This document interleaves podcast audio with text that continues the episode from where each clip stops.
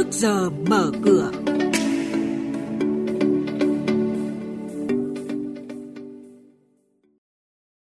Thưa quý vị và các bạn, chuyên mục trước giờ mở cửa sáng nay sẽ có những thông tin chính. Tăng trưởng GDP năm 2020 dự kiến đạt 2,5 đến 3%. Nhiều chủ tài khoản hoang mang trước yêu cầu của ngành thuế. SCIC hạ giá khởi điểm đấu giá Vocarimex xuống 18,450 đồng một cổ phiếu. Nhận định thị trường hàng hóa thế giới được giao dịch liên thông trên Sở Giao dịch Hàng hóa Việt Nam MXV. Ngay sau đây biên tập viên Hà Nho và Thu Trang thông tin chi tiết. Thưa quý vị và các bạn, trong phiên họp thường kỳ chính phủ sáng qua, Bộ trưởng Bộ Tài chính báo cáo khả năng nước ta sẽ vượt thu ngân sách và thống kê của Bộ Kế hoạch và Đầu tư cho thấy tăng trưởng kinh tế năm 2020 sẽ đạt mức tăng trưởng từ 2,5 đến 3%.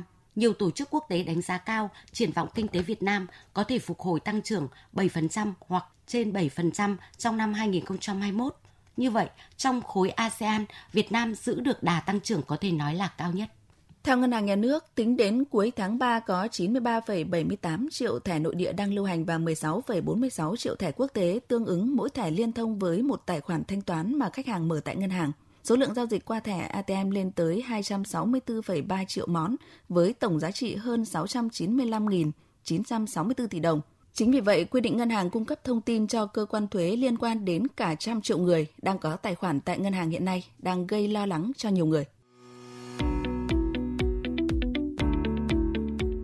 Quý thính giả đang nghe chuyên mục Trước giờ mở cửa phát sóng trên kênh Thời sự VV1 từ thứ 2 đến thứ 6 hàng tuần trong theo dòng Thời sự sáng. Diễn biến thị trường chứng khoán Biến động giá hàng hóa được giao dịch liên thông với thế giới trên Sở Giao dịch Hàng hóa Việt Nam. Nhận định phân tích sâu của các chuyên gia tài chính, cơ hội đầu tư được cập nhật nhanh trong Trước giờ mở cửa. Tổng công ty đầu tư và kinh doanh vốn nhà nước SCIC đã ra thông báo đấu giá chọn lô 44,2 triệu cổ phiếu của công ty cổ phần Tổng công ty dầu thực vật Việt Nam, mã VOC, với mức giá khởi điểm 18,450.000 đồng một cổ phiếu. Giá trị của thương vụ có thể lên đến tối thiểu gần 816 tỷ đồng. Phiên đấu giá dự kiến diễn ra vào chiều ngày 24 tháng 12 sắp tới. Mức giá khởi điểm mới nhất thấp hơn gần 19% so với lần thông báo đấu giá vào hồi tháng 10 vừa qua. Công ty cổ phần đầu tư phát triển hạ tầng Idico mã chứng khoán là HTI tạm ứng cổ tức năm 2020 với tỷ lệ 10% tương ứng một cổ phần sẽ nhận được 1.000 đồng.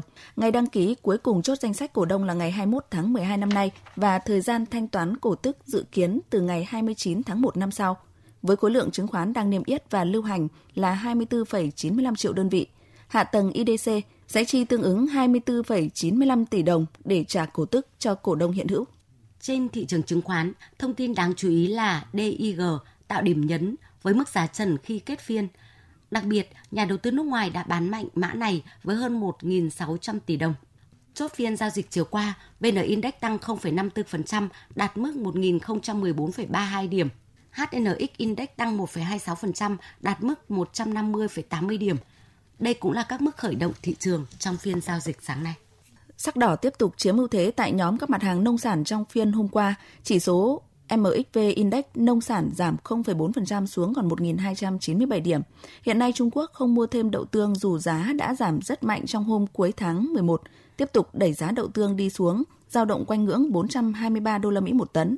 Thời tiết bất lợi đang khiến cho bang Mato Grosso của Brazil cần phải gieo trồng lại gần 6% diện tích. Việc này có thể làm giảm diện tích thu hoạch năm nay và ảnh hưởng đến năng suất. Trong khi đó, khô đậu tương và dầu đậu tương đang gặp bất lợi về mặt kỹ thuật khi đều đã rơi khỏi mức hỗ trợ và cắt xuống dưới đường trung bình động 20. Các cuộc biểu tình đang diễn ra ở Argentina sẽ khiến cho giá hai mặt hàng này khó có thể giảm sâu tại thời điểm này. Và việc tập đoàn Masan Việt Nam đang tìm mua 68.000 tấn khô đậu thông qua đấu thầu quốc tế sẽ là thông tin hỗ trợ mạnh cho giá khô đậu tương trong tuần này. Ngoài ra, thị trường cũng đang chờ đợi số liệu về sản lượng ethanol trong báo cáo của EIA tối nay. Nếu giá ngô tăng trở lại sẽ tác động tích cực đến giá lúa mì.